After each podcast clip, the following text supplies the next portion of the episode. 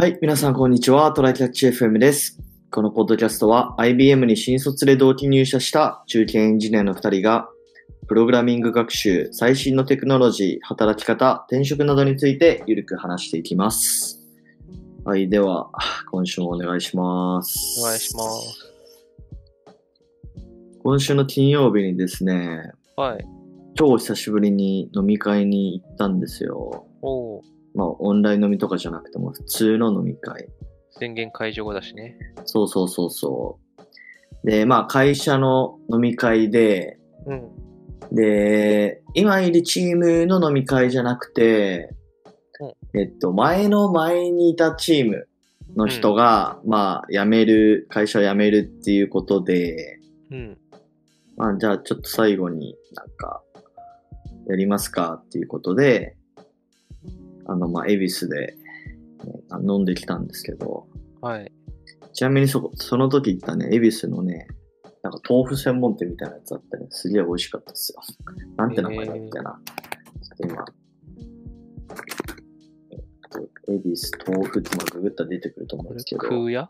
空屋でいいの？空屋？空の？空の？あ 空の？空のわかんないけど、わかんない。名前、あ、空の、空の。空のか。うん。ここね、なんかすごい、違う読み方、読み方だな。きっと銀座にあるうまかったですよ。もなか屋だわ。はいはい。うんなんか豆腐メニューめっちゃあって、で、なんかその場でなんか、その豆腐を、何、豆乳の状態から豆腐に仕上げてくれ。30分待ってくださいとか言って、豆腐に仕上げにがり入れて。てってやつ。そうそうそうそうへよかったですっていう、まあ話ちょっと置いといて、ー えーっと、まあその前の前のチームの人と飲み会を、まあ本当一一年、一年半ぶりくらいにまた飲み会をしてですね、うん。うん。あのーまあ、だから今いる、あのーチームの仕事とは全く関係ないかなと思ってたんだけど、うんなんかその時にたまたま、えっと、さらに前に辞めた人が来てて、1、2年くらい前に辞めた人。で、その人はまあ、あの、一緒にちょっと仕事をしたことがある人なんだけど、うんで、まあ、近況報告とかするじゃないですか。今、実はここここの部署に移動してて、で、まあ、こういうことしてるんですよ、みたいな話をして、そしたらね、結構、その、あの、かなり前に辞めた人は、えっと、その辞めた時まで10年くらい働いてて、うちの会社で。おうだからいろんな部署をね、経験してたのよね。部署というか、プロジェクトを。だからなんか、あ、そういうことをしてるんだったら、なんかここここのチームのこういうなんか業務にも絶対それ役立つと思うよとか、ああ。なんかめっちゃ教えてもらって、うん。で、まあ、あのーまあ、要はシステムの横展開みたいなところで、なんかすごいヒントをもらえてですね。うん。すっごい有意義な飲み会。なんかこんな有意義な飲み会久しぶりだなっていう。まあ飲み会自体も久しぶりなんだけど、うん。うん、なんか良かったなと思いました。久しぶりにこの飲み会のメリットを感じたというか。そうだね。いろんな話が、なんかうこう、ん、仕事じゃないんだけど、仕事も含めたいろんな話ができるっていうのがいいとこそうそうそう。だからまあ改めて気づいたけど、やっぱり今のチームの人だけとね、ずっと仕事してたら、まあなんか視野が狭くなってしまうなっていうのはね、思ったんで。そうだね。なんか、会社とかも、それこそ前職の IBM とかもさ、なんかうん、うん。よそとの、えっ、と、まあ、部署内で会話ができるようにとか、なんか、よそとも会話ができるようにとかを、いろいろやってる施策とかはあるけど、うんなんかうん。うん全部飲み会ほどは喋んねえよなっていう感じが。そうなんだよね。でももう IBM とかに至ってはさ、うん。要は同じクライアントに IBM の別々の部署から提案してるっていう状況がまああるじゃない。まあ、同じクライアントとはいえ多分部署が違うところに提案してるんだろうけど、でもなんかそこのナレッジ共有とかできたらさ、もうちょっとなんか質の高い提案ができそうな気もするよね。そうね。ね上そういうところの方とかで繋がんないのかねっていうのはあるよな。なんかそういうとこって案外やられてないような気もする。なんかこういうのなんか、なんて言うんだろう。サース化できそうだけどね。そういう、なんか。まああんのかな？わかんないけど。あるのかもしれない。情報の、なんかこう、まあ結構あの、やっぱ、センシティブな部分があるから、三々的な、三々の延長線上みたいな感じなのかなわかんないけど。情報の共有みたいな感じ？そうそうそうそう。ここの部署の誰々さんがこういうものが欲しいみたいなことを言ってたみたいな。うん。うん。ありそうだよね。ね。はい。まあっていう飲み会すげえ良かったよっていう雑談でした。えはい。ー、はい。えっ、と、じゃあ本題行きましょう。まあ本題もね、なんか今日はなんか、なんて言うんだろう、アジェンダがあって話すっていう感じじゃないんだけど、うんまあ日々仕事してる中で、なんか思うことなんだけど、うん。まあ、僕はね、ずっと2017年くらいから Vue.js を書いてて、うん。まあ今でも業務で Vue.js 書いてるんですよ。うん。うん。で、でもね、いい加減ちょっと厳しいなっていう のをね、思い始めてきてる。それをなんだろう。えっと、ユーザーからも見えるっていうか、あの、見た目が思い通りにならないのか、それともなんか保守、コードの保守性とかさ、内部的な話なのか。まあ、っていうよりかは、まあ別に、あの、個人的にはね、 Vue、慣れてるから書きやすいなと思うんですけど、うん。やっぱね、 Vue案件がね、 React案件と比べると全然やっぱ少なくなってきてて。なんか仕事をなかなか取れないというか、まあ、まあ、仕事が今ないよっていう話じゃないんだけど、なんかやっぱ明らかに Reactの方が多いなっていう。で仕事がっていうのは一応、まあ、あの、外もそうかもしれないけど、うん。今は内部的な話をしてるんだよね。あ、会社、そうね。今ね、だから今いるチームは、うん。まあ何個かシステムがあって、そのマイマイクロサービスで。うん。で、まあその中の8割くらい Reactで、うん。残りの2割が、まあ、 Vueでやってるみたいな状態で、うん。で、まあ俺、あの、チームに入ってからは新しいプロダクトとか、あの、やらせてもらってたから、まあそこは宮地さんの慣れてるやつでやっていいよって言って、まあ Vue 3とかやってたりするんだけど、まあでもやっぱ既存のシステムのメンテとかにも入らないといけないじゃないですか。まあだから React勉強しなきゃなと思いつつも、なんか腰を据えてできてないっていう。なるほどね。うん。で、まあ外部の、あの、副業とか探してても、やっぱ React多いなっていう感じするんだよね。そうなんやな。でやっぱ時代的にそうなってるらしいっていうのは、そうなんだとして、な、なんでなんだろう？なんか、そんなに違うの？うーん。あんまり知らないんだよね、そこの違いをさ。まあ、まあなんか、なんだろうな、やっぱ TypeScript流行ってるじゃない？うん。俺もちょっと Reactめっちゃやってるってわけではないから、あのーなんだろう。適切な比較ができるかどうかわかんないんだけど、やっぱ Reactの方が TypeScriptと一緒にやるにおいて、やっぱやりやすいというか、まあ、例えば、あの、 Vueとかだと、HTML と JavaScript、CSS を、まあ、一つのファイルに書くにせよ。別々に書くから、なんか、例えば JavaScript で定義した変数とかを、まあ、HTML 内に使うときに、なんか型制御がね、あんま効かないっていう、まあ、デメリットはまああって。で、まあ、一方、 Reactはね、その HTML とかも JavaScript の中で、なんかリターン何々みたいな感じで HTML をバーって書くから、うん。まあ、その中でね、あの、型制御が効いてくれたりはするんだよね。うん。だからやっぱ時代は、やっぱ型なのかな。なんか、他の人が書いたものを、まあ、ちょっと理解しやすいっていうか、信用、信用せず、できない人が書いても、なんか、まあ、大丈夫みたいな感じなのかな。っていうとんまあ、保守性とか、書きやすさとか、そういうところにも、型があるかどうかはかかってくる。そうね。なんかやっぱね、この Google トレンチとかでさ、うん。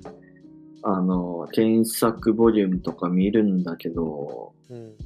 あれ圧倒的に Vue.js がね、多いっすね。Vue.js、あ、ごめんごめんごめん、間違えた。えーリあ React が多くて、はいはいはい。まあ、大体どれくらいなんだろうな。7倍くらい。おー、うん。そうなってんだな。そうだね。まあ、 Vue 初心者には書きやすいって言うけどね。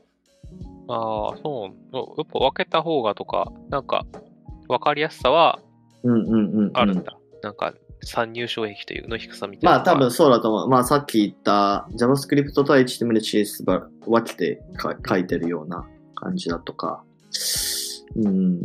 結構わかりやすいんじゃないのかななるほそうなんですよ。だからね、こうもう本当1日4回ぐらい React 勉強しなきゃなと思ってます。まあやっぱなんか、まあでもこの間コスだとさ、ちょっとシンプルななんかアプリ開発したじゃないですか。その時、 React 使ったけど、ど。はい。うん。まあなんかああいうのをもっとやっていかないといけないね。なんか、ブログ作ってみるとか、今、あの、副業とかも探してるんだけど、はい。で、先週ちょっとカジュアル面談したところもやっぱり React 使ってて、うんうん。うん。で、まあちょっと面白そうだなと、あの、ビジネスモデル的にはすごい面白そうだなと思ったんで、まあちょっとそのカジュアル面談から次リードエンジニアの人にちょっとまた通してもらって、またなんかカジュアル面談というか、まあもうちょっとその適性を見てもらうみたいな面談するんだけど、まあそこも React だからね。そうね。まあうん。そこで、あれ？業務経験はあるんだっけ？実際。 React での？うん。まあ、ほぼないに等しいね。まあそのい一個プルリク出すとか、そんなレベルはやったことあるけど、うん。うん、なんか React で一から作ってみたいなところは、まだまだ全然 Vue と同じ感じではできないから。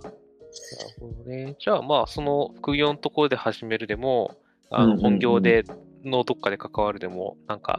副業でも本業でも使いそうなら、もう、バンバンもうやるしかないって感じだよね。ね。本もう当に。状況が効く限りは本当にやるしかないだもんな。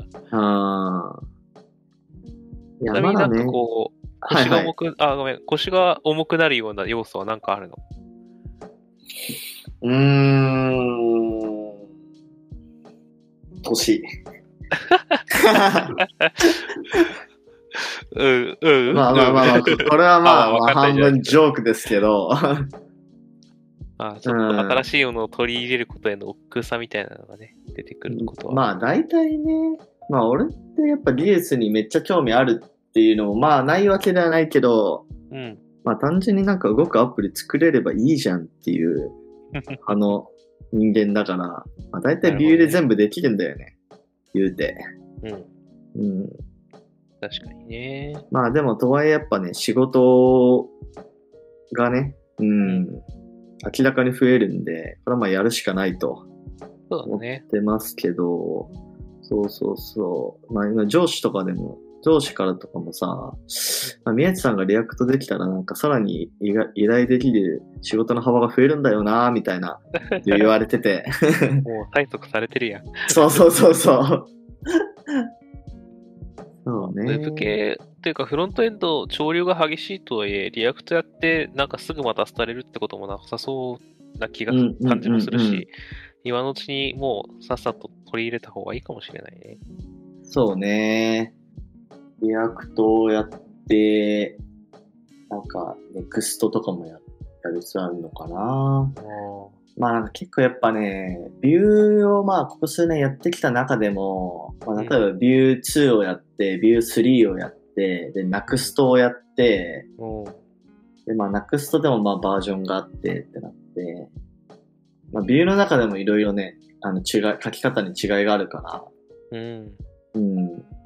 まあそもそも元々の Vue の、なんだっけな、えっと、オプションスタイルみたいな書き方とか、クラススタイルの書き方とか、コンポジション AP なんかスタイルみたいな、なんか全然書き方変わってるみたいな話もあって、まあそれキャッチアップしてきたから、なんか React でも同じ感じでやっていく必要あるのかっていうちょっと、まあそこがやっぱね、腰の重いところかな。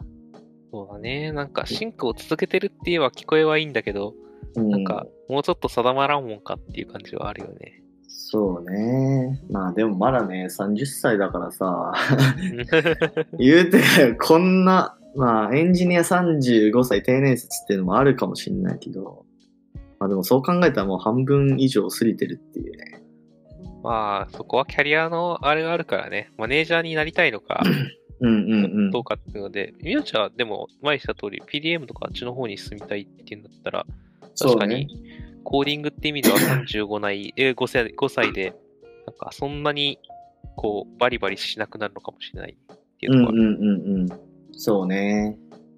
まあでも、この React の壁はね、乗り越えないといけないかなっていうのは、ねさすがに思ってる。直近だからね。うん そうね。で、まあ、その後に、その後にっていうか、まあ、今でもあるっちゃある問題なんだけど、まあ、クラウド周り？うん。うん、とかかなやるとした、やらないといけないとしたら、まあ、うちは AWS とか GCP 両方使ってるから、うんまあ今のチームは GCP 色濃いめだけど、うん。うん。で、まあ使い方はなんとなくわかるよ。まあその、もちろん BigQuery とか、 Datastore とか、 Cloud Run とか、それはなんとなくわかるけど、やっぱね、あの、 Terraform っていうところがまだ全然わかってない。まあ要は、あの、I、I、I、AC? インフラストラクチャーザコードってうんいうやつで、ポスターの歌詞使ってる？なんかそういうやつ。チームが違うからな、なんかあんまり意識して使うことはないんだよね。なるほど、なるほどあ。って、多分、でもそこ別になんか使ってますっていう感じではなかった。あ、どうだっけ？ちょっとごめん。今思い出せね。まあ、テラフォームも テラフォームもなんか覚えればなんかできるよって話と思うんだけど、なんか逆に言うとなんか覚えるだけみたいな感じのものだから、なんかいまいちちょっとモチベーションわかんないとこあるんだよね。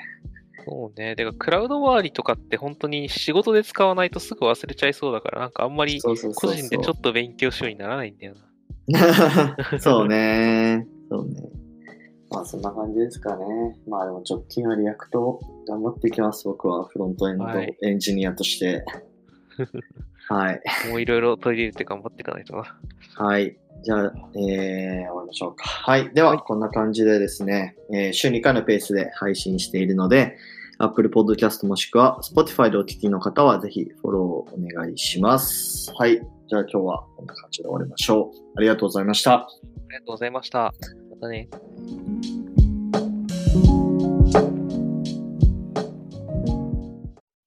And now, a short commercial break.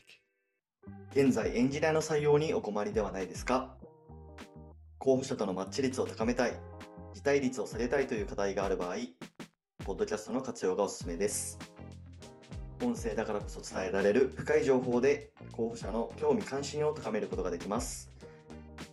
株式会社ピトパでは企業の採用広報に役立つポッドキャスト作りをサポートしています。気になる方はカタカナでピトパと検索し、X またはホームページのお問い合わせよりご連絡ください。